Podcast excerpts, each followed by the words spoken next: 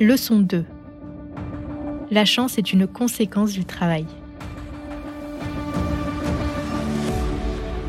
Après son arrivée en France, Antoine entreprend des études de médecine à Toulouse, une étape cruciale qui marque le début d'un nouveau chapitre de sa vie. Alors qu'il se prépare à une carrière en médecine générale, le destin lui réserve une tournure inattendue. Là, il y a eu une rencontre, une rencontre incroyable qui a déterminé, je pense, le fait de rester dans l'industrie pharma longtemps. C'est euh, un laboratoire qui, qui, n'existe plus aujourd'hui. Le nom de laboratoire n'existe plus. C'est Sherry Plow, une compagnie américaine qui était installée en France depuis longtemps, qui est devenue MSD aujourd'hui. Euh, mais euh, cette compagnie cherchait des médecins, je me souviens très bien, ils cherchaient des médecins sans, sans poste particulier. Il n'y a pas de description de, de travail ou de, ce qu'on appelle de description de poste. Ils cherchaient des médecins qui souhaitent intégrer l'industrie du médicament. Donc, ils cherchaient des talents avec un certain nombre de critères, et notamment le critère scientifique, voulaient renforcer le côté scientifique, la communication scientifique aux médecins, avec les, les, les médecins, les professionnels de santé.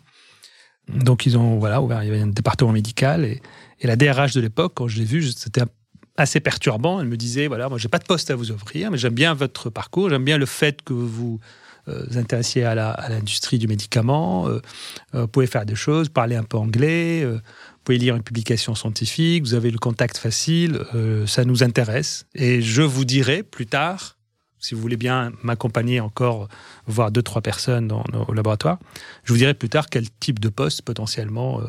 Donc, en fait, cette rencontre a été déterminante parce que ça m'a permis de connaître le monde de l'industrie du médicament dans toutes ses facettes. J'ai rencontré plein de gens à l'époque euh, chez, chez Implant en France, dans la filiale, dans plusieurs métiers, avant de parler d'un métier en particulier.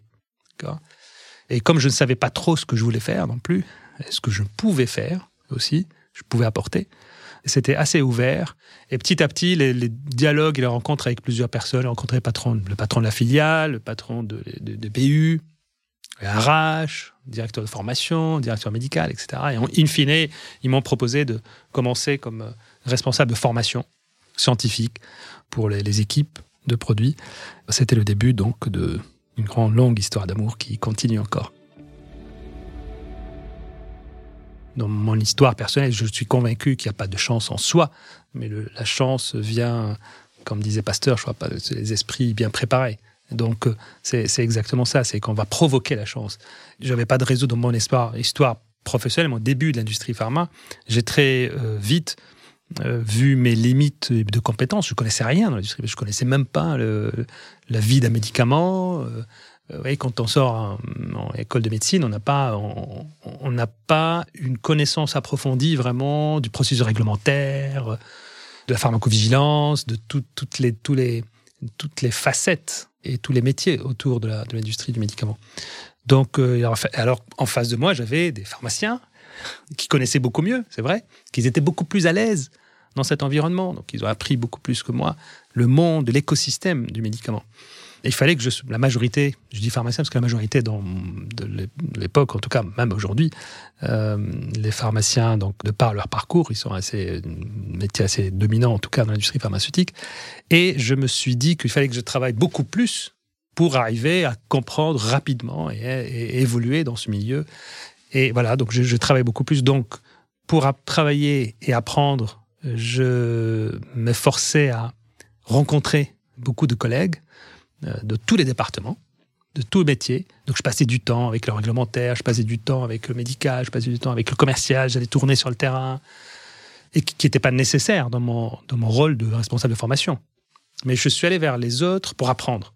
Et le fait d'aller vers les autres et apprendre, à un moment donné, je vous donne une anecdote, à un moment donné, il y avait un poste, donc j'étais responsable de formation, et puis il y avait un poste de DR, directeur régional à Paris, qui s'est libéré, euh, ils ont pensé à moi, alors que moi, je pensais pas du tout, je ne me suis pas du tout projeté vers, euh, vers autre chose que la formation au début. Donc, je commençais, c'était à peine il y a un an et demi après avoir rejoint Plat.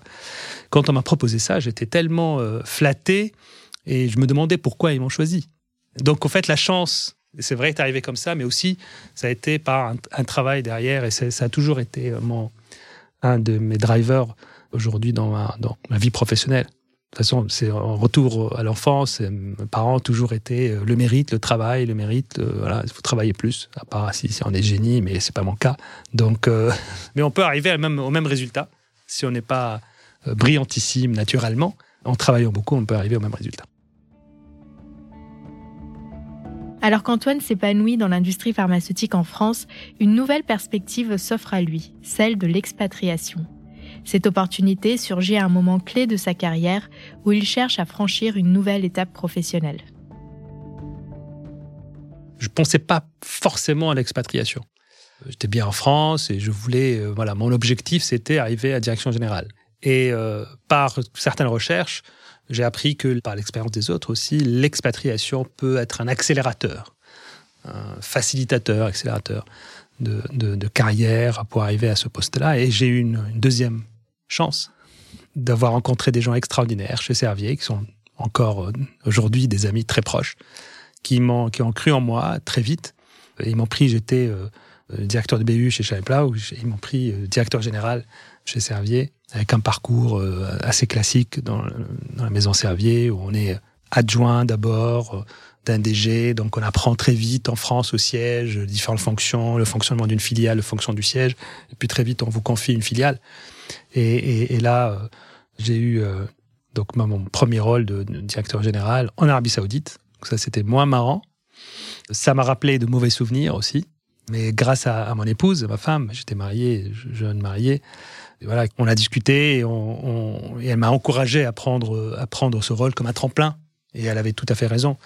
En allant euh, euh, en Arabie Saoudite, après on est parti à Dubaï, après trois ans à Chicago, aux États-Unis, mais, en tout cas, le passage au Moyen-Orient, malgré ma réticence intellectuelle et personnelle, mentale, en fait, j'ai fait abstraction à ça. Je suis allé avec une curiosité, une ouverture, voyez, et sachant que c'est pas c'est pas une émigration. Vous voyez, je, suis, ça y est, pour moi, je suis français, je suis, j'ai mon pays, j'ai ma patrie, j'ai mon, mes racines sont en France, et je vais partir euh, quelques années et revenir. Donc c'était toujours dans une démarche de d'une période d'apprentissage, euh, d'un, développement personnel et professionnel. Et donc dans ces conditions, c'est vrai que c'est beaucoup plus facile de le faire avec ouverture, curiosité euh, et intérêt en tout cas. Et ça s'est très bien passé hein, en Arabie Saoudite, à Dubaï, et évidemment aux États-Unis, c'était, c'était encore mieux. Ses premiers pas dans l'expatriation ont mené Antoine en Arabie Saoudite et aux Émirats Arabes Unis, deux nations du Moyen-Orient. Ces destinations revêtaient une signification particulière pour lui, compte tenu de son histoire personnelle et des appréhensions qu'il nourrissait à l'égard de cette région du monde. Ce séjour a non seulement confronté Antoine à ses craintes, mais lui a également offert l'opportunité d'élargir ses horizons et de tirer des leçons déterminantes pour la suite de sa carrière. Euh, oui, les Émirats. Les Émirats sont particulièrement ambitieux. C'est un tout petit pays, 90% des gens qui habitent sont expatriés, donc le nombre d'émiratis très très très faible, mais avec une détermination, une volonté d'avoir, ces gens restent dans le domaine de la santé, d'avoir les soins les plus sophistiqués, les plus innovants pour la population. Et tout est dans les plus hauts standards. C'est vrai, l'argent aide, mais ils sont pas plus riches que la France. Euh, mais on a, ils ont euh, cette, euh, leur, leur, système est il y a, ça m'a rappelé les, les, les, grandes nations. Vous voyez, euh, euh, le Japon, quand les Japonais ont décidé d'être la nation de la technologie, hein, à l'époque où ils ont investi énormément dans l'ingénierie, dans la technologie, etc., ils sont devenus en quelques années. Donc c'est une cause nationale. Et les Émiratis, avec leur système politique, leur leader politique, ont décidé que ça devienne vraiment une région au monde où il y a toutes les innovations, toutes les nouvelles technologies, tous les nouveaux médicaments, avoir accès à tout ce qui est, euh, euh, je dirais, nouveau et meilleur, si je regarde la santé, mais tous les domaines, euh, dans leur pays. Et donc, toutes les administrations, les institutions se sont adaptées à cet objectif de servir leur nation par adaptation de système, adaptation de modèles. Et, tout le monde travaille dans ce... Dans ce alors que 90% encore sont non locaux. Et, toute la communauté ou les gens qui travaillent aux Émirats le point commun que j'ai qui m'a marqué là-bas, euh, c'est l'ambition. Tout le monde veut aller euh, plus haut, euh, chercher le plus beau projet, produit le plus nouveau, projet le plus innovant, etc., etc. pour le pays. Mais l'écosystème local facilite énormément cet accès à l'innovation. La deuxième chose que j'ai apprise pendant mon expatriation, après l'adaptabilité, c'est euh, à titre personnel, c'est accepter les coutumes et les cultures du pays d'accueil.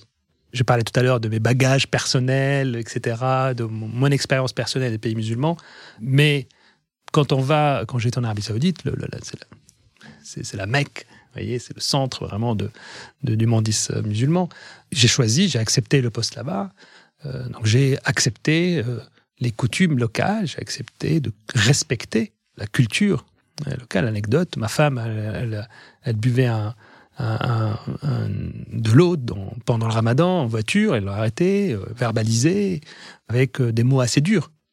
Donc ça peut nous paraître choquant de notre regard, nous, parce qu'on n'a pas la même culture, on n'a pas la même valeur. Mais je suis dans leur pays, ils ont leur culture, ils ont leur système, et je me dois respecter les valeurs. Et, pendant le temps où je, vis là-bas, en tout cas, je n'avais pas l'intention de vivre dans leur pays, mais en tout cas, le temps où je suis, euh, je vis euh, sur le sol de, que ce soit l'Arabie Saoudite ou, Dubaï, euh, j'ai accepté leur culture et, leur et ça, ça facilite beaucoup en fait l'expatriation. quand on va avec cette curiosité, cette ouverture, donc on a fait, on s'est fait des amis, un réseau social et on a passé vraiment des moments très agréables même en Arabie Saoudite. Qui le cru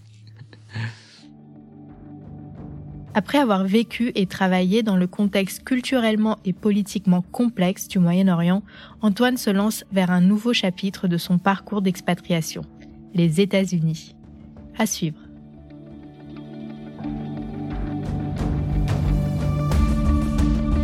Merci d'avoir écouté cette leçon du podcast Mentor.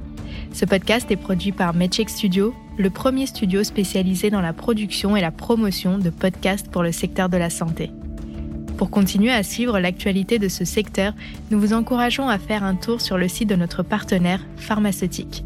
Si cet épisode vous a plu, n'oubliez pas d'en parler à vos amis, à vos familles ou à vos collègues. Nous pouvons tous apprendre et être inspirés par les grands leaders de la santé.